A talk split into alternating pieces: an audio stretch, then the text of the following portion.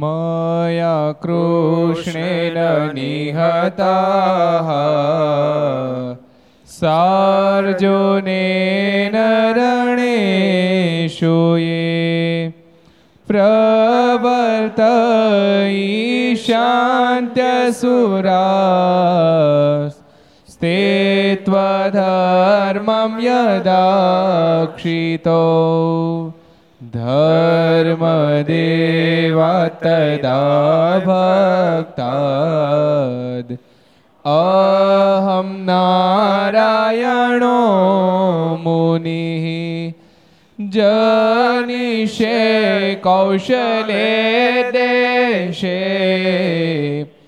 भूमो हि समगो द्विजः मुनिशापानृतां प्राप्ता द्रोषिं सात तथोद्धवम्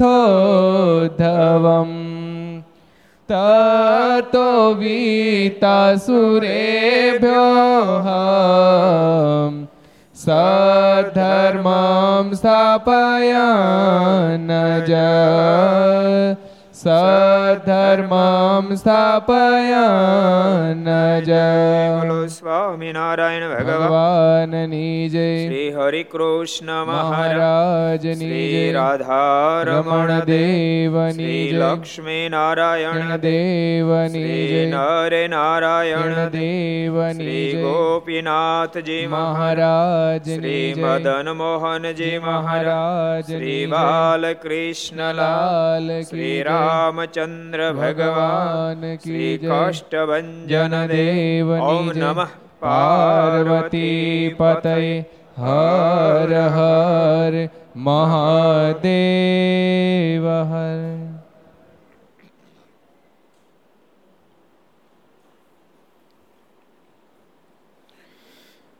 સર્વાવતારી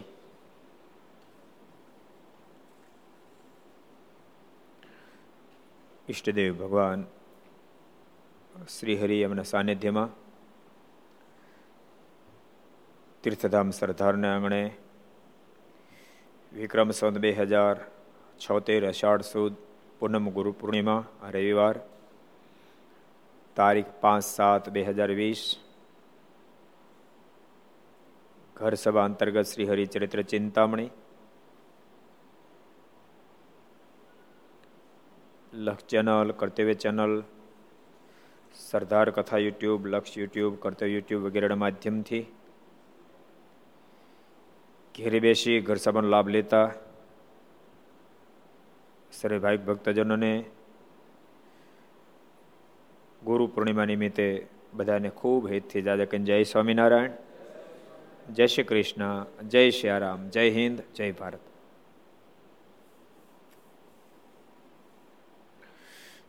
ગઈકાલ આપણે શું પ્રસંગ જોત કોને યાદ છે?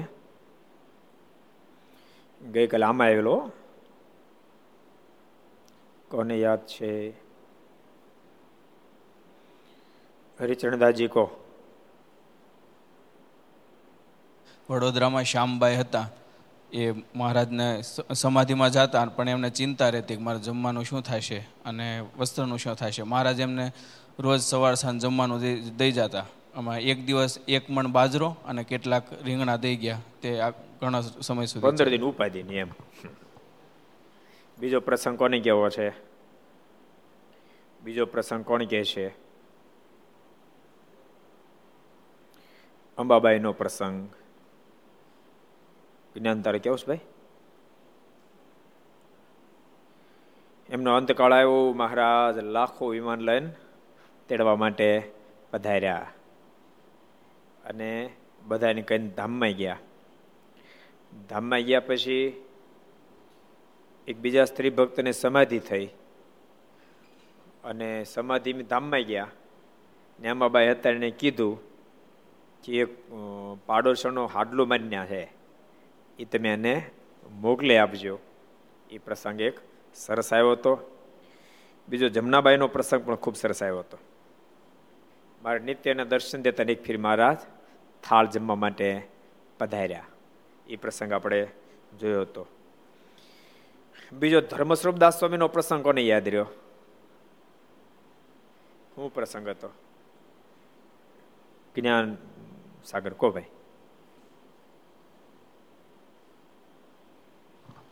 ધર્મ સ્વરૂપદાસ સ્વામીએ સંકલ્પ કર્યો કે એકસો વચનામૃતના પાઠ કરે તો મહારાજ તેડવા આવે. એવો સંકલ્પ કરીને પાઠ કરતા હતા પણ એમના શિષ્ય અક્ષર સ્વરૂપ સ્વામીને ખબર પડી તો વચનામૃતની પ્રત એમણે છુપાડી દીધી સંતાડી દીધી. પણ છતાંય પછી પ્રત અક્ષર અક્ષરપ્રિયદાસ સ્વામીને અક્ષરપ્રિયદાસ સ્વામીએ ગોપીનાથ સ્વામી પુરાણી સ્વામીને કીધું. એટલે ગોપીનાથ સ્વામી પુરાણી સ્વામીએ પ્રત છુપાડી દીધી અને છેલ્લો પાઠ વચ્ચે પછી ગામડે જવાનું થયું ગોપીનાથ પુરાણી સ્વામીને. તો પ્રત મળી અને સ્વામી પાઠ કરવા માંડ્યા, પણ પછી અક્ષર સ્વરૂપ સ્વામીને કહેતા ગયા હતા કે જો ગુરુદેવને પ્રત મળે, તો મને કહેવડાવી દેજો, હું આવી જઈશ. એટલે ખબર પડી તો ગામડે સમાચાર પહોંચાડી દીધા અને ગોપીનાથ પુરાણી સ્વામી આવી ગયા. અને ત્યાં અક્ષર સ્વરૂપ સ્વામીને ગામડે જવાનું થયું. અને ગોપીનાથ પુરાણી સ્વામીએ ગુરુદેવને કીધું કે તમે પાઠ ન કરો. અને પછી બહુ આગ્રહ સ્વામીએ કર્યો, ધર્મ સ્વરૂપ સ્વામી મારે હવે ઉદાસ થઈ ગયો છું, મારે જવું છે ધામમાં, મને રાજી પર રજા આપો. પછી ગુરુની ઈચ્છા જાણી ગોપીનાથ પુરાણીએ કીધું કે તમે ચાર પાંચ મહિના થોભી જાઓ, અમે રાજી પે રજા આપશું. એવી રીતે સ્વામીએ પાઠ કર્યા, સો પાઠ અને મહારાજ ધામમાં તેડવા આવ્યા. ચાર પાંચ મહિનાની પરમિશન આપી દે કે ન આપી? ધર્મ સ્વરૂપદાસ સ્વામીએ. આપી કે ન આપી? અમુક આમ કહે છે, અમુક આમ કહે છે. આપી હતી એવા કેટલા? આપી હતી પરમિશન એવા કેટલા?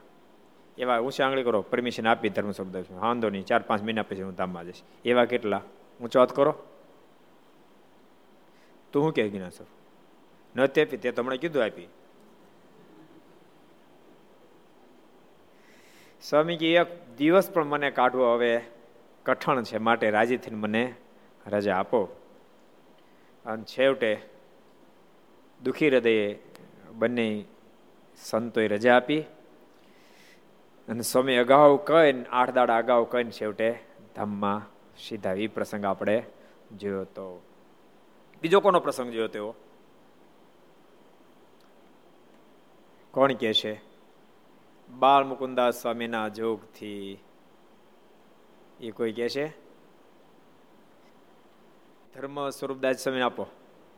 મેપા ભગત. મેપા ભગત. હજારો ભૂત વડની અંદર રહેતા. જમીન લીધી હતી. એ ગામ કયું હતું? એ મળું ભૂલાઈ ગયું મને. તમને યાદ છે? એ ગામ એ ગામ તો ભલામણ બધાને યાદ રહી જવું છે. જલારામ બાપુને યાદ કરો એટલે તરત યાદ આવી જાય. જલારામ બાપા યાદ આવે તો ગામ જલ્દી યાદ આવી જાય. એની સાથે જોઈન્ટ ગામ છે. કયું ગામ હતું? વીરપુર.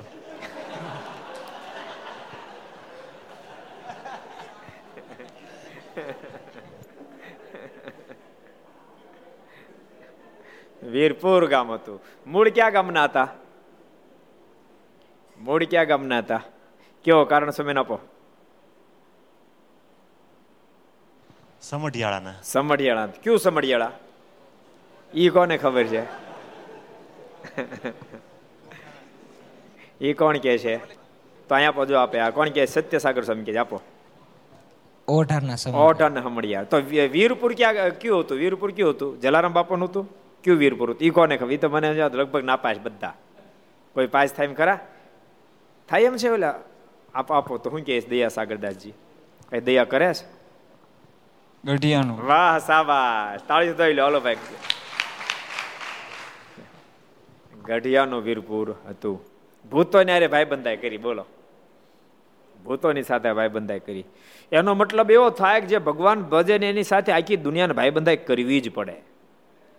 ભગવાન ભજે, એની સાથે બધાને ભાઈબંધાઈ કરવી જ પડે.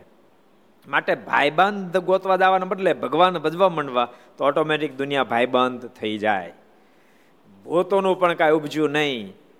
અને બીજી વાત એ સમજવાની કે હારા સજ્જનની ભેળી ભાઈ બંધાઈ કરે ને તો બધાનું ભલું જ થાય. નબળાની સાથે ભાઈ બંધા થાય તો નુકસાન થાય ને ભલાની સાથે જો ભાઈ બંધાય થાય તો ભગવાનનો ભેટો થઈ જાય. ભૂતો અનેતર ભૂત. ભૂતે પણ સારાની સાથે ભાઈબંધાઈ કરી મેપા ભગત સાથે ભાઈબંધાઈ કરી, તો ભૂતોનું પણ કલ્યાણ થઈ ગયું. એ સરસ પ્રસંગ આપણે કાલે વાંચ્યો હવે આપણે આગળ જઈએ.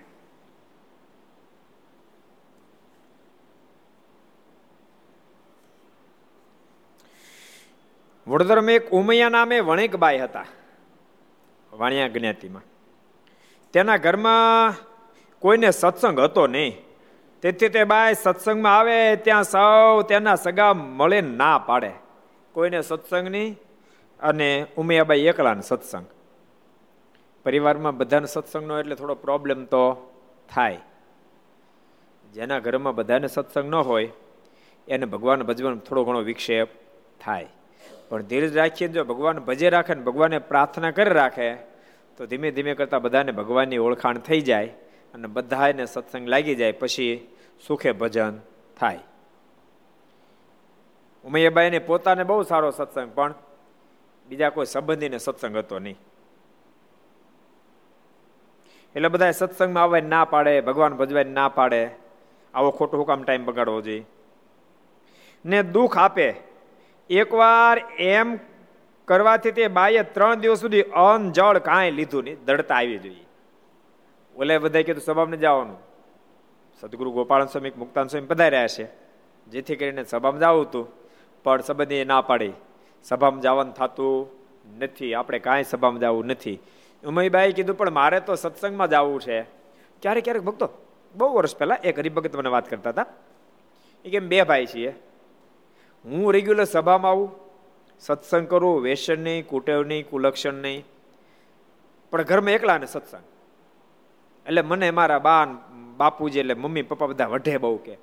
અને એમાં સભામાં જો થોડું મોડું થઈ ગયું હોય, તો કોઈ રીતે પાછો દરવાજો ખોલે નહીં. ખોલે તો વળતા વળતા ખોલે. વધારો થાય કે હું સાડા અગિયાર વાગે ઘરે પહોંચી જ જાઉં. મારો ભાઈ અઠવાડિયામાં ત્રણ ફીટ ફિલ્મ જોવા જાય કે.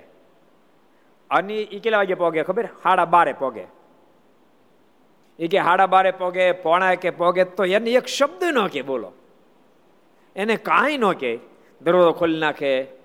એ મારો ભાઈ ગુટકા ખાય તો એને કાંઈ ન કે હું કોઈ વ્યસન ન રાખું, તોય મને કે મેં કીધું પપ્પા ગુટકા ખાતા? કે આ એ ખાઈશ. મેં કીધું, પછી ન જ કહે ને. ક્યારેક ક્યારેક માણસની અણસમજણ બહુ જબરી હોય એમ. પણ એ જ ભગત લગભગ વર્ષ દોઢ વર્ષ પહેલાં મને મળ્યા હતા. મેં કીધું, કેમ છે? મને કે સાચું કહું, એમ બે ભાઈ જુદા થયા. ઠાકોરજી મને ખૂબ સુખ્યો કર્યો. મારા મમ્મી પપ્પાને મેં ભેળા રાખ્યા. થોડા દી ભાઈ ભેળા રહ્યા, પણ પછી ભાઈને ભાભીએ રાખ્યા નહીં. મેં એકદમ તાર પ્રેમથી મારી ભેગારો, મારી ભેળા રહ્યા. ધીમે ધીમે કરતા મમ્મી પપ્પાને સત્સંગ થઈ ગયો ખૂબ સુખે ભજન થાય છે. મેં કે તાર ભાઈને? તો એને હજી સત્સંગ અડ્યો અને તે એમને છે. એટલે ભગવાનના ભક્તો ધીરજ રાખો તો બધું પરિણામ આવે. એક દિવસે આમ ગોઠલું વાવો ને કેરીઓ આવ્યા, ભૂલી જાઓ તમે. આંબો વાવ્યા પછી પાંચ વર્ષની વાડ જોઈ પડે. ધનાતા ખોટી વાત છે કાંઈ? પાંચ વર્ષની વાડ જોવે તો કેરીઓ આવે. એટલે જેને પણ ભગવાન ભજવા હોય, એને ધીરજ તો ધારણ કરવી જ પડે. ક્યારેક ક્યારેક કેવું થાય ખબર? એ સત્સંગમાં આવે એટલે બધી શુદ્ધિની ખબર પડે મનુષ્ય દેહની દુર્લભતાની ખબર પડે, કેવી રીતે વર્તુજી એ ખબર પડે. આ મનુષ્ય દેહ શા માટે મળ્યો એની ખબર પડે. અને ઘરના સંબંધી કોઈ નો સત્સંગ રાખતા હોય, એટલે આને આને છે ને મનમાં ઉબકો આવી જાય. મનો આમ થાય, ઓહો આ નથી કોઈ ધર્મ પાળતા, નથી કોઈ પૂજા પાઠ કરતા, નથી માળા કરતા, નથી કોઈ સત્શાસ્ત્ર વાંચતા સત્સંગમાં, આની દિશા શું થાય? એટલે આ બિચારો દયાની ખાતર, એને દયા આવી જાય કે આને જલ્દી હું બહાર કાઢી નાખું, તારી દઉં, જલ્દી આને હરિભગત બનાવી દો સત્સંગ બનાવી દો જેથી કે આ ભગવાન ભજવા મળે અને બધા મોક્ષના પતે હાલવા માંડે. પણ સ્વામી વાતમ લખ્યું, રાજાના કુંવરને પણ તમે ગમે એટલું ખવડાવો તો એક દાડે કાંઈ જુવાન થઈ જાય. નહીં એ ધીમે ધીમે જુવાન થાય. એમ તમે ધીરજ ધારણ કરો તો ધીમે ધીમે ધીમે કરતા સારી વાતનો સ્વીકાર તો આખી દુનિયાને કરવો જ પડે. કોઈ બે દીપ પછી કરે, કોઈ પાંચ દીપ પછી કરે, કોઈ પંદર દીપ પછી કરે, મહિને, બે મહિને, ચાર મહિને, છ મહિને, વર્ષે. સારી વસ્તુનો સ્વીકાર સજ્જન લોકોને કરવો જ પડે. સજ્જન સ્વીકાર કરી જ લે. હા, સો ટકા ન કર પણ સજ્જન તો સારી વાતોનો સ્વીકાર કરી જ લે. પણ ત્યાં સુધી મુમુક્ષે ધીરજ ધારણ કરવી એની કસોટી છે. ઉમયબાઈ ખરેખર હારી ભગત. પણ એને સત્સંગ કરવા જયારે જવા ન દે ત્યારે ત્રણ દિવસ સુધી ભોજન જ ન કર્યું. બોલો. ત્રણ દાડોથી ન જીમ્યા. ત્યારે ચોથે દિવસે મહારાજ પોતે પધાર્યા સુંદર ભોજનનો થાળ ભરીને લાવ્યા ને તે બાયને જમાડી ભગવાન તો કેવા છે? ભક્તને આધીન છે. ભક્તના દુઃખને ભગવાન જોઈ ન હગે. પરમ પિતા છે. પિતા જો પુત્રના દુઃખને ન જોઈ શકે પરમ પિતા ક્યાંથી જોઈ શકે? પણ પુત્ર ધીરજ ધારણ કરે તો તો પરમ પિતા પરમાત્મા એ પુત્રને સુખી કરી દે. ત્રણ દાડા સુધી નો જમ્યા, ચોથે દિવસે ભગવાન જમાડવા માટે પધાર્યા. પરમાત્મા તત્વ છે ને, આજ ગુરુ પૂનમ છે ને, એટલે કહું. પરમાત્મા એ પરમ પિતા છે, પરમાત્મા એ પરમ ગુરુ પણ છે. પરમાત્મા પરમ પિતા પણ છે અને પરમ ગુરુ પણ છે. સહજાનંદ ગુરુ ભજે સદા. મહારાજ સ્વયં ઈષ્ટ સ્વરૂપ તો છે જ, પણ ઈષ્ટ એ પરમ ગુરુ પણ છે. એટલે બહુ મોટી એની મહત્તા છે.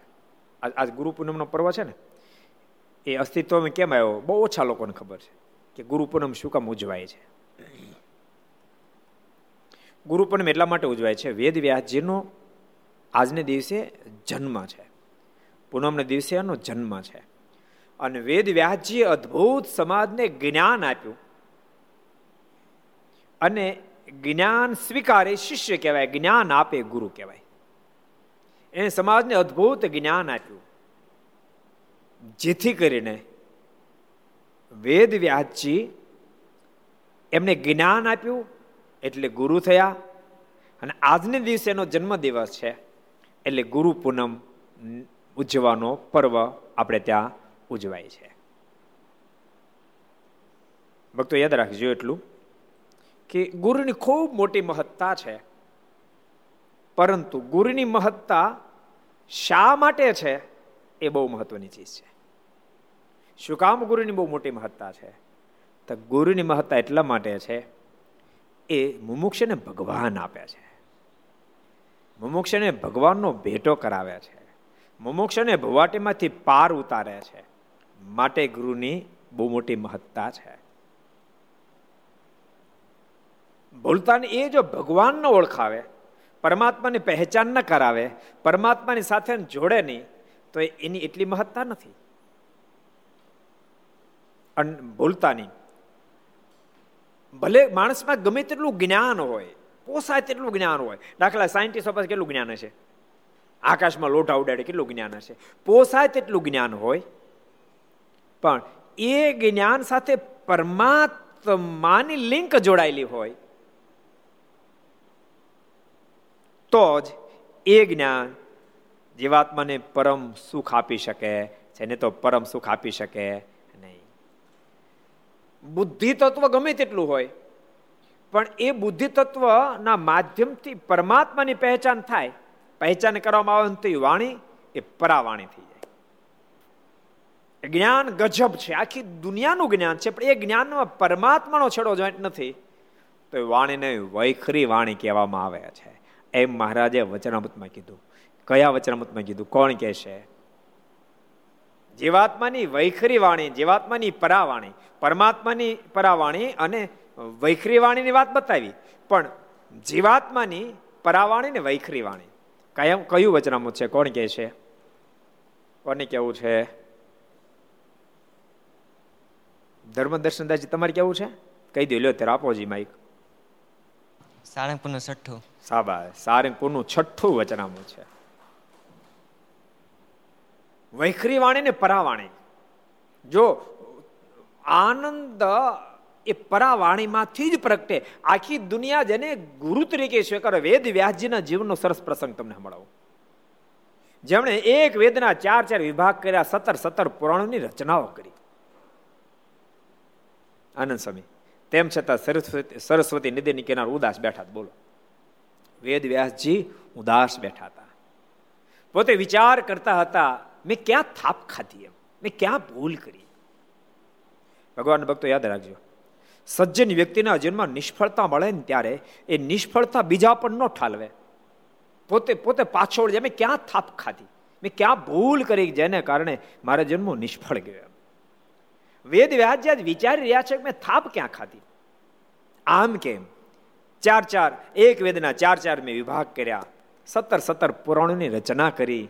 તેમ છતાંય મારું દિલ આજ ખીન કેમ છે? ઉદાસ કેમ છે? મેં થાપ ક્યાં ખાધી? પોતે ભૂલને શોધતા હતા પણ એને પોતાની ભૂલ જડતી નહોતી. એ જ વખતે સરસ્વતી નિદયની કિનાર કોણ આવ્યું? કોને ખબર છે? કોણ કે છે? કોણ આવ્યું? કોણ આવ્યું? વેદ વ્યાસ એટલે ભગવાન, ભગવાનનો કલા અવતાર કહી શકાય. ભગવાનનો કલા અવતાર. વેદ વ્યાસજી એટલે મહાજ્ઞાની પુરુષ. પણ એ જ્યારે ખીન બન્યા ત્યારે કોણ આવ્યું? મુકુંદ ભક્ત. તમને હતી ખબર છે? તો કહી દે, લ્યો. નારદજી આવ્યા. કોણ આવ્યું? નારદજી. ભક્તો કથા એ બતાવે છે કે જીવનમાં આધ્યાત્મિક પથમાં જે રૂકાવટ થાય ને, ત્યારે મુમુક્ષને કોઈ સારા સંતનો જો ભેટો થઈ જાય, તો મુમુક્ષ આધ્યાત્મિક પથે પાછો દોડતો થઈ જાય. અંતર ખીન બન્યું, ઉદાસ બન્યું હોય, પણ એમાંથી બહાર નીકળી જાય. નારદજીનું આગમન થયું. વેદવ્યાસજીએ પ્રેમથી બોલાયો, પધારો નારદ. નારદજી વેદવ્યાસજીની મુખમુદ્રા જોતાની સાથે પામી ગયા. પ્રશ્ન કર્યો, પારાશાર્ય મહાભાગ ભવત પચિદાત્મના પરિતોષિતિ શારીરી આત્મા માનસ એવવા? હે પારાશર પુત્ર, હે વેદવ્યાસ, તમે મન અને શરીરના માધ્યમથી, મન અને શરીરના માધ્યમથી તમારો આત્મા સંતુષ્ટ તો છે ને? અંતરમાં આનંદ તો છે ને. અંદર કાંઈ ઉદ્વેગ નથી ને. અને આટલા શબ્દો સાંભળતાની સાથે વેદવ્યાજી હાથ છોડ્યા હે નારદ, તમે ભગવાનનું મન છો. હું તો ગોતી ગોતીને થાકી ગયો. મારી ઉદાસીનતાનું કારણ પણ મને જડતું નથી. મને ખબર નથી પડતી કે મારી ઉદાસીનતાનું કારણ શું હોઈ શકે. મેં મારા જીવનની અંદર એવું કાંઈ નથી કર્યું કે જેને કારણે મારા મનમાં આટલો બધો ઉદ્વેગ હોય. મેં તો સમાજના ભલાને માટે વિધવિધ શ્રેષ્ઠ કાર્યો કર્યા છે. એક વેદના ચાર વિભાગ કર્યા, સત્તર સત્તર પુરાણની રચના કરી. તેમ છતાંય, કેમ મારા દિલમાં આનંદ નહીં હોય? આપ જ્ઞાની છો, ભગવાનનું મન છો આપ મને કહો, મારી ઉદાસીનતાનું કારણ શું છે અને એ વખતે નારદજી બોલ્યા, તમને ખોટું ન લાગે તો કહું. નાપ કહો. અને એ વખતે નારદજી કીધું, સાંભળો, પારાશર પુત્ર, તમે બહુ બહુ અદ્ભુત અદ્ભુત શાસ્ત્ર રચનાઓ કરી. મને ખબર છે એ શાસ્ત્રમાં દ્રષ્ટિ નાખીએ તો આપના જ્ઞાનનું ઊંડાણ કે ઊંચાઈને માપી ન શકાય. એટલું ઊંડાણ છે ને ઊંચાઈ છે. પણ એક વાત બતાવું. ધર્મ દયુચાર્થા મુનિવર્યાનું કીર્તિતા ન તથ વાસુદેવશ્ચ મહિમા યનુ વર્ણિતા ધર્મ દયા દયા તમે ધર્મનું અદ્ભુત નિરૂપણ કર્યું છે. જ્ઞાનની ઊંડાણ અને ઊંચાઈની કોઈ હદ નથી. પણ તમારા નિરૂપણમાં વિશેષ કરીને ધર્મ, અર્થ અને કામની વાતો ભરેલી છે. જે વાતમાંની મુક્તિ થાય, એવા પરમાત્માના ચરિત્રનું વર્ણન નથી મહદંશે બહુ અલ્પ પ્રમાણમાં છે. તમારા લખાણમાં પરમાત્માનો સંબંધ, બાકી બધો ઘણો સંબંધ છે. આખી દુનિયા ડખોળી નાખે તો જ્ઞાનની પ્રાપ્તિ ન થાય. એટલું ઊંડાણ ભર્યું જ્ઞાન છે, ઊંચાઈ પણ એટલી છે. પરંતુ પરમાત્માનો સંબંધ એ જ્ઞાનને બહુ જ ઓછો છે. અને પરમાત્માનો સંબંધ ઓછો છે, પરમાત્માના ચરિત્રનો સંબંધ ઓછો છે. જેને કારણે તમારા લખાયેલા શાસ્ત્રો જે જે વાંચશે, એના અંતરમાં દુનિયાની બધી જ વસ્તુ પ્રાપ્ત કરવાની કદાચ એની પાસે કલા આવી જશે. પણ મુક્તિ પ્રાપ્ત કરવાની કલા એના હાથમાં નહીં આવે. અને જ્યાં સુધી જીવાત્મા મુક્ત સુધી ન પહોંચે, મુક્ત કક્ષા સુધી ન પહોંચે, જ્યાં સુધી જીવાત્મા પરમાત્મા સુધી ન પહોંચે, જ્યાં સુધી જીવાત્માને પરમાત્માનો સંબંધ ન થાય, એનું ટચ ન થાય, ત્યાં સુધી ગમે તેટલો બુદ્ધિશાળી વ્યક્તિ હોય અને ગમે તેટલું સર્જન કરે, તેમ છતાં પરમ શાંતિની અનુભૂતિ ક્યારે ન થાય? તમારી રચનામાં પરમ શાંતિ નથી. માટે તમને પરમ શાંતિ નથી થતી. એટલી અદભુત વાત. તમારે પરમ શાંતિ જોતી હોય તો હે પારાશર પુત્ર, તમે પરમાત્માના ચરિત્રથી સભર શ્રીમદ ભાગવતની રચના કરો. શ્લોકે શ્લોકે ભગવાનનો સંબંધ જોડી દો. તમારી અશાંતિ દૂર થઈ જશે, તમારી અશાંતિ તો દૂર થશે, પણ તમારી રચના જીવતા સાંભળશે તો એને તો પરમ શાંતિ થશે. મર્યા પછી ભૂતિઓની પ્લેતિઓને પામેલા પણ તમારી કૃતિને વાંચે તો એનો પણ બેડો પાર થઈ જશે. તમે એવી કાંઈક રચના કરો જેમાં પરમાત્માનો લગાતાર સંબંધ હોય. ભગવાનના ભક્તો ઘર સભા જેટલા સાંભળો, બરાબર સાવધાન થઈને સાંભળજો. જે વાતમાં વિશેષ ને વિશેષ પરમાત્માનો સંબંધ હોય, એ વાત જ પરમ શાંતિની દેનારી હોઈ શકે. જે વાતમાં પરમાત્માનો સંબંધ ન હોય, જે વાતમાં પરમાત્માના ચરિત્ર ન હોય, એ વાત ક્યારે જીવાત્માને પરમ શાંતિ ન આપે. મુક્તિ ન આપે. અને એટલા માટે ભગવાન સ્વામિનારાયણ અદભુત વાત બતાવી મહારાજ કે, મુક્તિ જો જોતી હોય તો ભગવાન સ્વામિનારાયણના શબ્દ, મારું નામ રટન, મારા ચરિત્રો, મારી આજ્ઞા, મારી ઉપાસના ચાર તમે દઢ કરશો ને, તો ભગવાન સ્વામિનારાયણ કહે કે, ઢોલ ગાડતા તમે મારા ધામ સુધી પહોંચી જશો. કેટલા વચનામું છે? કોણ કહેશે કેટલા વચનામું છે?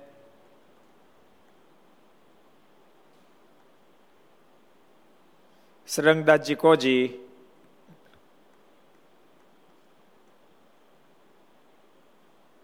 મધ્યનું પાંત્રીસ મધ્યના પાંત્રીસમાં વચરામૃતમાં કીધું. હજી એક પૂછી લઉં. મહારાજ કે કે મારા ચરિત્રરૂપી જાળા મનને જો ગુજી મેલશો તો ગમે તેવા અયોગ્ય ગાઢ સંકલ્પ હશે ને તો એ ગાઢ સંકલ્પ વિરામ પામી જશે. એ કેટલા વચરામું છે? તું તું કહી દે લે ત્યારે ભાઈ. પ્રથમનું આડત્રીસ પ્રથમનું આડત્રીસમું વચનામૃત. એટલે ભગવાનના ચરિત્રો જ પરમ મુક્તિ કરતલ છે, પરમ શાંતિના દેનારા છે. હું તો કહું, તમે પોતે જેટલા ઘર સભામળ બધાને કહું અનુભવ કરજો. તમે ક્યારેક પરમાત્માના ચરિત્રોને કલાક, બે કલાક સાંભળજો. અથવા તમે પોતે બેઠા બેઠા વાંચજો. બધી વસ્તુ મેળવજો. બેઠા બેઠા તમે ચરિત્રો વાંચજો. અડધો કલાક સુધી કોઈ કારણ નહીં. એમનેમ જ ખાલી બેઠા બેઠા સ્વામિનારાયણ સ્વામિનારાયણ સ્વામિનારાયણ સ્વામિનારાયણ. રાધે કૃષ્ણ રાધે કૃષ્ણ રાધે કૃષ્ણ. સીતારામ સીતારામ સીતારામ. ઓમ નમઃ શિવાય, ઓમ નમઃ શિવાય. જ્યાં તમારી નિષ્ઠા. અડધો કલાક વિના કારણે તમે બસ ભજન કરજો. અથવા તો પરમાત્મા અડધો કલાક ચરિત્ર સાંભળજો. પરમાત્માનું ધ્યાન કરજો. અને પછી તમે તમારા અંતઃકરણને તપાસજો. તો તમારું દિલ એમ કહેવા માણશે કે મનુષ્ય દેહ મારો સાર્થક થઈ રહ્યો છે, આનું દેહને મૂકી નિશ્ચય પરમાત્માની ગોદમાં બેસી જાય છે. આની સામે તમે પોતે અનુભવ કરજો. અડધો કલાક કલાક દુનિયાની કુથલી કરજો. પેલો આવો છે ને પેલો આવો છે ને પેલો આવો છે ને પેલો ધમ મને જાય ને પેલો નહીં જાય, પેલા આવ. એ તમે અડધો પોણો કલાક એમાં મથજો અને પછી માનસી પૂજા કરવા બેસજો. પછી માનસી પૂજા કરવા બે એવી માનસી પૂજા થશે. આ વાત એ બતાવે છે, પરમ શાંતિ માત્ર ને માત્ર પરમાત્માના સંબંધથી જ હોઈ શકે, બાકી ક્યાંયથી પરમ શાંતિ ન થાય. જેને પરમ શાંતિ જોતી હોય, જેને પણ જોતી હોય જ્યારે પણ જોતી હોય, જેને પણ જોતી હોય, પુરુષ, સ્ત્રી, ભક્ત, ત્યાગી ગુરુ જેને પણ જોતી હોય, જ્યારે પણ જોતી આજ જોતી હોય તો ભલે, પાંચ દસ વર્ષ પછી જોતી હોય તો ભલે, પચીસ વર્ષ પછી જોતી હોય તો ભલે આ દેહને મૂક્યા પછી જોતી હોય તો ભલે. જ્યારે પણ શાંતિ જોતી હોય જેને પણ જોતી હોય, એને પરમાત્માનો સંબંધ બાંધવો પડે બાંધવો પડે ને બાંધવો જ પડે. ભગવાનના ચરિત્ર મનને ડૂબાડવું પડે ડૂબાડવું પડે ડૂબાડવું જ પડે. એ વિના કોઈ શાંતિની પ્રાપ્તિ થાય જ નહીં, કારણ કે શાંતિ નિકેતન સ્વયં પરમેશ્વર છે. ભગવાન શાંતિ નિકેતન માને ઘર છે. ભગવાન શાંતિનું ઘર છે. ત્યાંથી શાંતિ પ્રાપ્ત થાય. જેને પણ થઈ છે, ભક્તો યાદ રાખ, જેને પણ શાંતિ પ્રાપ્ત થઈ છે, જેને પરમ શાંતિની અનુભૂતિ થઈ છે, એને પરમાત્માના સંબંધથી જ થઈ છે.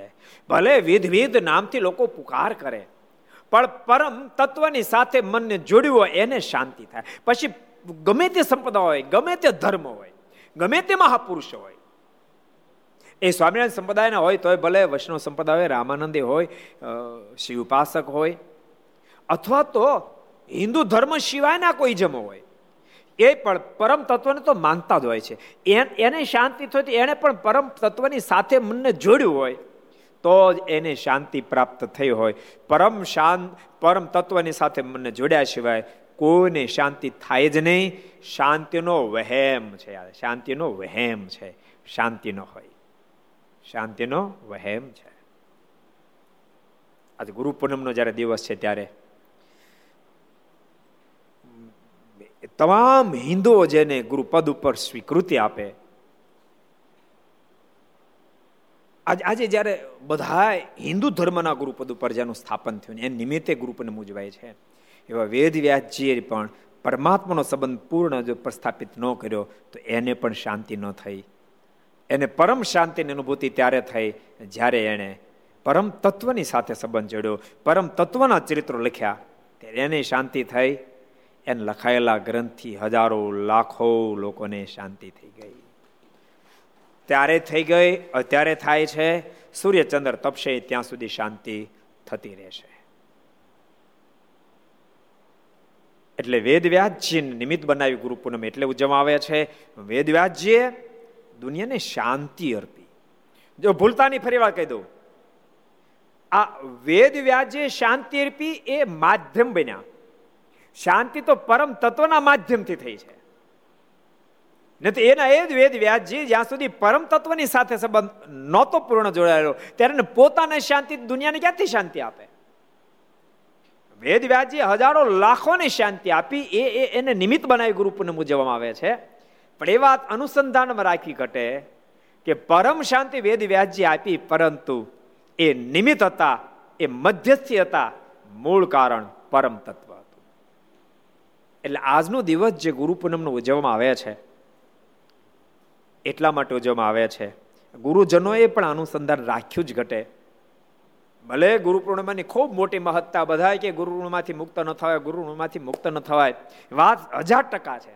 પણ એ ન ભૂલવું જોઈએ કે ગુરુની પરમ ફરજ એ આવે, મુમુક્ષને પરમ તત્વની પહેચાન કરાવે. પરમ તત્વની સાથે પ્રીતિ કરાવે. પરમ તત્વની નિષ્ઠા દ્રઢ કરાવે. એ ગુરુની પરમ ફરજ આવે છે. એ ફરજને જો એ અમલમાં મૂકે, તો એ ગુરુ તત્વ એ સંપૂર્ણ કહેવાય. આજે હિન્દુ ધર્મની અંદર પ્રત્યેક સંપ્રદાયની અંદર શિષ્ય ગુરુનું પૂજન કરતા હોય, સેવકો સ્વામીનું પૂજન કરતા હોય છે. પણ એ વાત ક્યારેય ન ભૂલવી. એ પૂજન ભલે ગુરુનું થાય, પણ એનું મૂળ કારણ પરમ તત્વના સંબંધથી ગુરુનું પૂજન થાય. અને વાત એમ છે આખી દુનિયામાં કોઈ પણ પૂજાય, એનું કારણ પરમેશ્વર હોય. એના મૂળમાં પરમેશ્વર પરમાત્માને લઈને બધા પૂજનીય બને છે, વંદનીય બને છે, પરમાત્માના સંબંધથી. શ્રીમદ સત્સંગીઓની અંદર એક બહુ અદ્ભુત પ્રશ્ન છે. અખંડાનંદ સ્વામીનો પ્રશ્ન છે, કૃપાનાથ, બ્રહ્મ કોને કહેવાય? ત્યારે ભગવાન સ્વામિનારાયણ બોલ્યા, બ્રહ્મ તો અમે એક જ છીએ, પરમેશ્વર એક જ બ્રહ્મ છે. પણ અક્ષરધામના મુક્તોને બ્રહ્મ કહેવાય છે. અહીંયા સ્થિતિ પામેલા બ્રહ્મ કે, એનું કેમ સમજવું? ત્યારે ભગવાન સ્વામિનારાયણ બોલ્યા, સાંભળો, અમારા સંબંધથી આ લોકમાં એકાંતિક સ્થિતિ પામે છે. એને બ્રહ્મ કહેવાય, અક્ષરધામનો મુક્તોનો બ્રહ્મ કહેવાય. આ બધા બ્રહ્મ કહેવાય છે. પણ અમારા સંબંધથી કહેવાય છે, અમને એક સેકન્ડ છોડી દે, બીજી સેકન્ડ એ બધ સ્થિતિને પામી જાય છે. એટલે જ્યાં પણ પૂજનીય પદ છે, પરમાત્માના સંબંધને અવલંબને કરીને પૂજનીય પદ છે. અને પ્રત્યેક ગુરુઓ પોતપોતાની કેપેસિટી પ્રમાણે, શિષ્યગણને મોક્ષના પથે હકાલવાનો પ્રયાસ કરતા જ હોય છે. અને શિષ્યને એટલે જ ગુરુ પ્રત્યે અહોભાવ હોય છે કે એને મોક્ષના પથે હકાલવાનો એને પ્રયાસ કર્યો છે. એના જીવનની અંદર એને ભગવાનને આપવાનો પ્રયાસ કર્યો છે. પરમાત્માને ઓળખાવાનો પ્રયાસ કર્યો છે. મુમુક્ષને ભવાટીમાંથી બહાર કાઢવા માટેનો ગુરુજનો પ્રયાસ કર્યો છે. જેથી કરીને શિષ્ય સમુદાયને ગુરુ પ્રત્યે અહોભાવ હોય, એની પ્રત્યે પૂજ્ય ભાવ હોય છે. ભૂલતા નહીં. ભગવાન તત્વ એવું જ, એક જ એવું છે. એના સંબંધથી ગુરુજોની મહાનતા પણ એના સંબંધથી જ છે. શિષ્ય મહાન બને ભવાટીમાં જ પાર ઉતારીનું કારણ, પણ ગુરુને પરમેશ્વરનો સંબંધ છે જેથી કરીને પાર ઉતારી શકે છે. એ એ જેટલા પરમાત્માને સમજે, એટલી એની મહાનતા વધે એ મહાનતાથી શિષ્યની મહાનતા વધારી શકે છે. પણ કારણ પરમેશ્વર છે. મહારાજ બે વચ્રમતમાં કીધું. મહારાજ કે કે, મુમુક્ષ, જ્યારે ત્રણ દેહ સોતો વર્તતો હોય ત્યારે પરમેશ્વરને ત્રણ દેહથી કે પર સમજે. એવા જ્યારે અમને સમજે ત્યારે અમે એને એવો કરી દઈએ, ત્યારે અમને એનાથી પર સમજે. પછી જેમ જેમ એની મોટપ આવતી જાય, તેમ તેમ પર સમજતો જાય અને જેમ જેમ અમને મોટા સમજે, તેમ તેમ એ મોટો થતો જાય. યાદ રાખજો, માણસ પરમાત્માનો સંબંધ એવો સંબંધ છે, એ સંબંધથી જેમ જેમ જીવાત્માનો મોટો પ્રાપ્ત થાય, તેમ તેમ દાસત્વ પણ આવે. દુનિયાના અન્ય સંબંધો એવા છે, જેમ જેમ મોટા આવે, તેમ તેમ અહંકાર આવે. વાત સમજજો દુનિયાના સંબંધ એવા, જેમ જેમ મોટવ આવે, તેમ તેમ અહંકાર આવે. જ્યારે પરમાત્માનો સંબંધ એવો, જેમ જેમ મોટવ આવે, તેમ તેમ દાસત્વ પણ આવે. મારા કે જેવો જેવો અમને સમજતો, એવી મોટપ એને અમે આપતા જઈએ. તેમ છતાં એ તો અમને અમાપ ને અમાપ સમજે. અને પોતે એમ માને પરમેશ્વર મારા સ્વામી છે અનુનો દાસ છું એનું વધારે વધારે દઢીકરણ થતું જાય. પોતે જેમ જેમ મોટો થતો જાય તેમ તેમ હું દાસ છું એનું દઢીકરણ થતું છે એમ મારે વચરામતમાં કીધું. કયા વચરામતમાં કીધું? કોણ કહે છે? કયા વચરામતમાં કીધું છે? કોને કેવું છે? અક્ષય કે. સારંગપુરનું સત્તરમું અને મધ્યનું છેલ્લું. સરસ. સારંગપુરનું સત્તરમું ને મધ્યનું છેલ્લું. બે વચરામતમાં મહારાજે વાત કરી. કાલ કાલ તને યાદ કરું તું, નહોતો સભામાં. તું ગરડા ગયો હતો ને, મેં યાદ કર્યો હતો. મંદિરનો જબરો એન્જિનિયર છે. પણ ભક્તો આનંદ એ વાત છે. ભલે મંદિરનું કાર્ય કરે ગમે તે કાર્ય કરે, એ કરવું જોઈએ, ફરજમાં આવે એટલે. પણ મુખ્ય આપણું કર્તવ્ય ધર્મ જ્ઞાન વૈરાગ ભક્તિથી સભર જીવન હોવું જોઈએ. ભલે કદાચ દસ દસ કલાક મંદિરની સેવા કરતા તેમ છતાંય આપણો આધ્યાત્મિક વારસો એનું અનુસંધાન આપણને રહેવું જોઈએ, સત્શાસ્ત્રનું વાંચન આપણને રહેવું જ જોઈએ. સત્શાસ્ત્ર છે ને, એ બીજા ગુરુ છે. એ આપણને મોક્ષના પથે આગળ હંકાલે છે. એટલે મધ્યના છેલ્લા વચનામતમાં અને સારંગપુરના સત્તરમાં વચનામતમાં બે વાતમાં મારે બહુ અદભુત વાત બતાવી. એટલે આજ ગુરુ પૂર્ણિમાનો દિવસ છે. એટલા માટે ગુરુની મહાનતા છે. ગુરુ મુમુક્ષને પરમાત્માની પહેચાન કરાવે છે. ભક્તો, સ્વામિનારાયણ સંપ્રદાયની એક વિશેષતા બીજી બતાવું. પરમ ગુરુ તો પરમાત્મા છે જ, પણ સ્વામિનારાયણ સંપ્રદાયની અંદર બે ગુરુ સ્થાન જોવા મળે છે.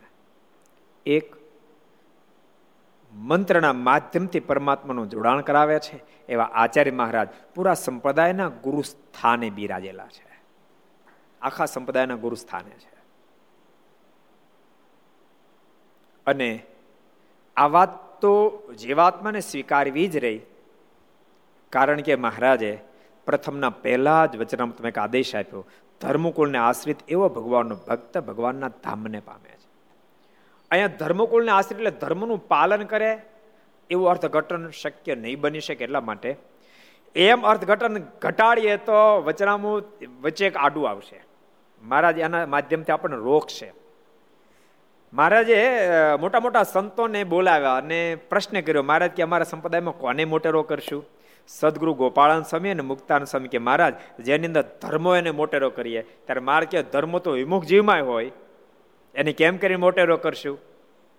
પણ મહાત્મા સહિત જેના જીવનમાં ભક્તિ છે, એ મોટેરો કરો યોગ્ય છે. કેટલા વચરામતમાં કીધું છે? કોણ કે છે? કેટલા વચરામતમાં કીધું છે? નીલકંઠ કહી દે ભાઈ તે કાલ કીધું ને, આજ રવિનો રવિ રવિ નાખ રવિ રવિને વડતાલનું ત્રીજું. વડતાલનું ત્રીજું વચનામું છે. એટલે ધર્મો પાળે અને ધર્મકુળ કહી શકાય, એમાં બાદ બનશે. ધર્મકુળ એટલે, બરાબર સમજો? ધર્મકુળ એટલે પહેલા તો શ્રીજી મહારાજ પોતાની જ વાત કરે છે. કારણ કે મહારાજ આ જ્યારે વાત કરી, ત્યારે હજુ આચાર્ય પદની સ્થાપના થઈ નહોતી. આ વાત મારે છોતેરમાં કરી. આચાર્ય પદની સ્થાપના ક્યારે થઈ કોને ખબર છે? આચાર્ય પદની સ્થાપના ક્યારે થઈ કોને ખબર છે? કીર્તન પ્રિદાજી કોજી? સંવંત અઢારસો બ્યાસી કાર્તિક સુધી એકાદશી. સંવંત અઢારસો બ્યાસી કાર્તિક સુધી એકાદશી દિવસે આચાર્ય પદની સ્થાપના થઈ આ વચન મારા સંવંત અઢારસો છોતેરમાં લખ્યું. એટલે ધર્મકુળની સ્થાપના નથી થઈ એટલે મહારાજ નો શરણાગત. યાર આગળ ધર્મકુળ મહારાજ ધર્મના લાડલા છે મહારાજ. એટલે મહારાજ પોતાનો આશ્રિત એ શબ્દોનું સંબોધન કરે છે. પણ મારનું આશ્રિતની લિંક શું? મારાના આશ્રિત થવાની લિંક શું? તો યાદ રાખજો, મારાના ખરા આશ્રિત આપણે ત્યારે કહેવાય સંતોની પાસેથી વર્તમાન ધારણ કરીને કંઠી બાંધીએ અને આચાર્ય મહારાજ પાસેથી આપણે દીક્ષા પ્રાપ્ત કરીએ. ત્યારે શ્રીજી મહારાજના આપણે આશ્રિત ભગવાન સ્વામિનારાયણના આશ્રિત થયા કહેવાય એટલે ધર્મકુળને આશ્રિત શબ્દોનું જે સંબોધન છે એના માટે આચાર્ય શ્રી પાસેથી દીક્ષા પ્રાપ્ત કરવી પડે. એટલે આખા સંપદાયના ગુરુપદ ઉપર આચાર્ય મહારાજ છે. સાથે સાથે સ્વામિનારાયણ સંપ્રદાયની એક અદ્ભુત ફિલોસોફી એ પણ છે કે જ્ઞાન ગુરુ બે ગુરુ બતાવે. દીક્ષા ગુરુ, બીજા જ્ઞાન ગુરુ. જ્ઞાન ગુરુમાં સંતો આ સંપ્રદાય અંદર ગુરુપદ ઉપર રહ્યા છે. પણ યાદ રાખજો, સંતો જ્ઞાન ગુરુ રહ્યા છે, આચાર્યમાં દીક્ષા ગુરુ એમાં ફરક એટલો છે આચાર્ય મહારાજ છે, આખા સંપ્રદાયના ગુરુપદ ઉપર છે. જ્યારે સાધુ જ્ઞાન ગુરુ છે, પણ એમને ગુરુ તરીકે જેટલા સ્વીકાર્ય કરે, એમની પાસે કંઠી જેટલા પહેરે, અને શરણાગત પણ સ્વીકારે પરમાત્માનું, એટલાના એ ગુરુ બને છે. બધાના નહીં, આખા સંપ્રદાયના ગુરુ સાધુ નથી બનતા. જે મુમુક્ષ એની પાસેથી જ્ઞાન પ્રાપ્ત કરી અને પરમાત્માની પહેચાન કરે છે એટલાના એ ગુરુ બને છે.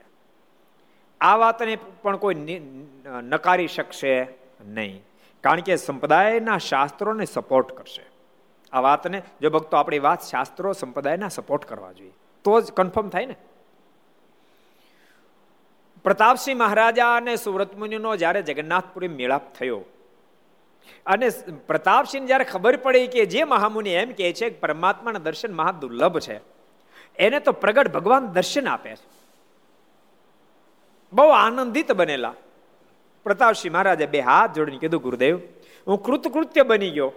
અહો ભાગ્યમ મમ બ્રહ્મન અદ્ય મે સફલમ જનુ યત્વત સમાગમમ પ્રાપ્તમ. સુરાણમ અપી દુર્લભમ. હે ગુરુદેવ, બળભાગ્ય બની ગયો. મોટા મોટા દેવતાઓ અને દુર્લભ આપનો સાક્ષાત મને સમાગમ પ્રાપ્ત થયો. પણ મારા પર કૃપા કરો. મને પરમાત્માના દર્શનની ખૂબ અપેક્ષા અભિલાષા હતી. પણ હવે મને એની ઉતાવળ નથી. પણ એ ભગવાનના ધરતી પર જ્યારે બિરાજતા હતા, ત્યારે કેવી કેવી લીલા કરતા હતા? એ ચરિત્રો મારે સાંભળવા છે. સંતો ભક્તોને કેવું સુખ એ મારે જાણવું છે. માટે કૃપા કરી મને ચરિત્રો સંભળાવો.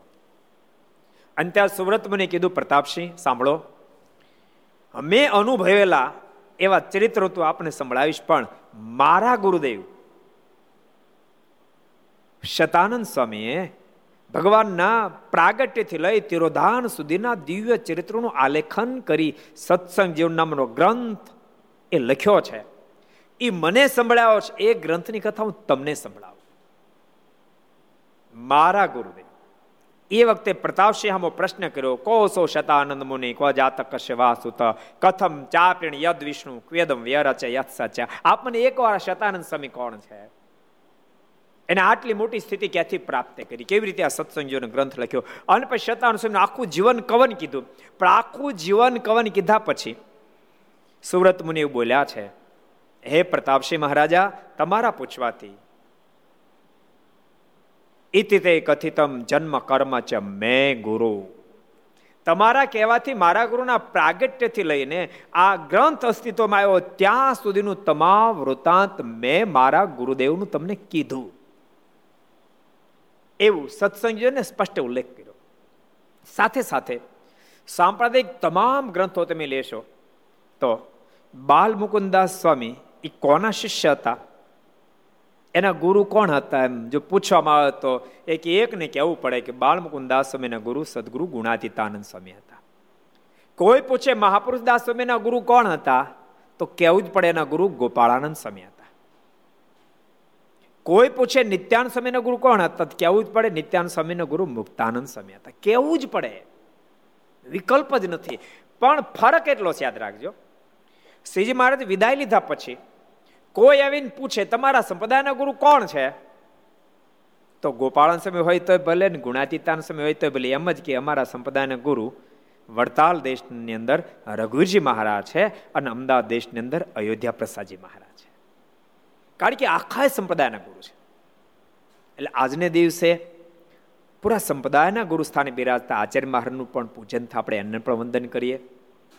અને પછી મુમુક્ષ પોતપોતાનું ગુરુનું પણ પૂજન કરતા હોય છે આજના દિવસે. કે તમે અમને ભવાટીમાંથી બહાર નીકળવાનો રસ્તો બતાવ્યો. અમને અમને પરમાત્માની પહેચાન કરાવી. ભગવાન સાથે હેત કરાયું. ભગવાન નિષ્ઠા અમને દ્રઢ કરાવી. અમારા જેમના વેસનો કુટેવો, કુલક્ષણ અનેક દુર્ગુણો હતા. એમાંથી તમે અમને બહાર કાઢ્યા.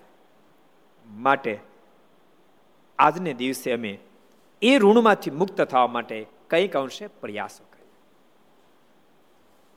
ભક્તો, આવા હેતુસર ગુરુ પૂનમ ઉજવાતે હોય છે. પણ મને એમ છે, આવી ગુરુ પૂનમ તો કોઈ દી ગઈ જ નહીં હોય. વેદ વ્યાસજીનું પ્રાગટ્ય હતું ત્યારથી આ દિવસ સુધી. શિષ્ય પોતાની ત્યાં ગુરુ એને સ્થાન. ગુરુ ગુરુને સ્થાને, શિષ્ય શિષ્યના સ્થાને. ભાવનાત્મક બધા પૂજન કર્યા હશે. પણ આમને સામને બળીને પૂજન થાય એવું કોરણે રહેવા દીધું નહીં. એટલે કોઈ જરાય ગાફલાય રાખતા નહીં. એ બધાને ભલામણ કરવામાં આવે છે. ગુરુ પૂનમના પવિત્ર દિવસે ભગવાનને પ્રાર્થના પણ કરીએ. કૃપા ન થવું ઘણું થયું. હશે, અમે સમજીએ ભૂલનું જ પ્રણામ હોય. પણ આખી તો બધા તમારા સંતાનો છે. હવે રહેમ કરી. કૃપાનાથ, સમાજનું રક્ષણ કરો. એ ભગવાને આપણે ગુરુ પૂનમના દિવસે પ્રાર્થના કરીએ. ગુરુ પૂનમ શા માટે ઉજવવામાં આવે છે? શું મહત્તા છે? એ વાતને ઠાકોર જે પ્રમાણ સુજાડી પ્રમાણે આપણે સમજવાનો પ્રયાસ કર્યો.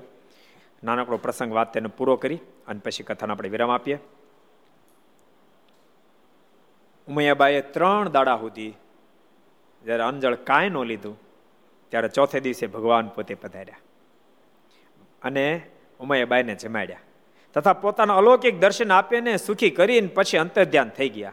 અલૌકિક દર્શન આપી, દુઃખ હતું બધું ગાયબ કરાવીને પછી મારે અંતર ધ્યાન થાય. એ મહારાજ પોતાના ભક્તોના દુઃખ સહન કરી શકતા નથી ને પોતે તેનું દુઃખ ટાળવા પ્રયત્ન કરે છે.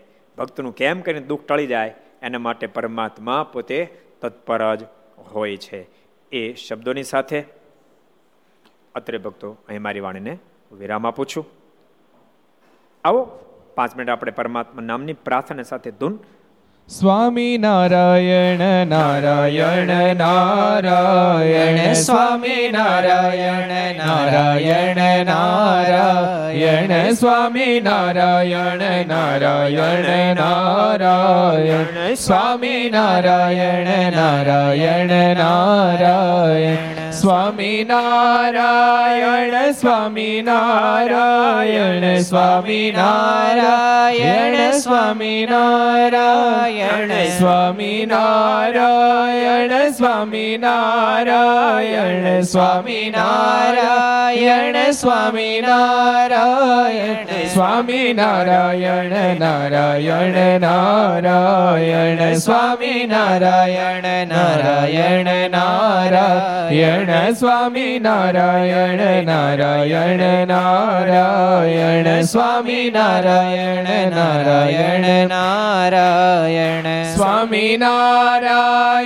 સ્વામી નારાયણ નારાયણ નારાયણ સ્વામી નારાયણ નારાયણ નારાયણ સ્વામી નારાયણ સ્વામી નારાયણ સ્વામી નારાયણ સ્વામી નારાયણ સ્વામી નારાયણ નારાયણ નારાયણ સ્વામી નારાયણ નારાયણ નારાયણ સ્વામી નારાયણ નારાયણ નારાયણ સ્વામી નારાયણ નારાયણ નારાયણ સ્વામી નારાયણ સ્વામી નારાયણ સ્વામી નારાયણ સ્વામી નારાયણ સ્વામી નારાયણ સ્વામી નારાયણ સ્વામી નારાયણ નારાયણ સ્વામી નારાયણ સ્વામી નારાયણ નારાયણ નારાયણ સ્વામી નારાયણ નારાયણ નારાયણ સ્વામી નારાયણ નારાયણ નારાયણ સ્વામી નારાયણ નારાયણ નારાયણ સ્વામી નારાયણ સ્વામી નારાયણ સ્વામી નારાયણ સ્વામી નારાયણ સ્વામી નારાયણ સ્વામી નારાયણ સ્વામી નારાયણ સ્વામી નારાયણ સ્વામી નારાયણ નારાયણ નારાયણ સ્વામી નારાયણ નારાયણ નારાયણ સ્વામી નારાયણ નારાયણ નારાયણ સ્વામી નારાયણ નારાયણ નારાયણ સ્વામી નારાયણ સ્વામી નારાયણ સ્વામી નારાયણ સ્વામી નારાયણ સ્વામી નારાયણ સ્વામી નારાયણ સ્વામી નારાયણ સ્વામી નારાયણ સ્વામી નારાયણ નારાયણ નારાયણ સ્વામી નારાયણ નારાયણ નારાયણ સ્વામી નારાયણ નારાયણ નારાયણ સ્વામી નારાયણ નારાયણ નારાયણ સ્વામી નારાયણ નારાયણ નારાયણ સ્વામી નારાયણ નારાયણ નારાયણ સ્વામિનારાયણ ભગવાનની જય શ્રી હરિ કૃષ્ણ મહારાજ શ્રી રાધારમણ દેવ શ્રી લક્ષ્મી નારાયણ દેવ શ્રી નર નારાયણ દેવ શ્રી ગોપીનાથજી ગોપીનાથજી મહારાજ શ્રી મદન મોહનજી મહારાજ શ્રી બાલકૃષ્ણલાલ શ્રી રામચંદ્ર ભગવાન શ્રી કાષ્ટભન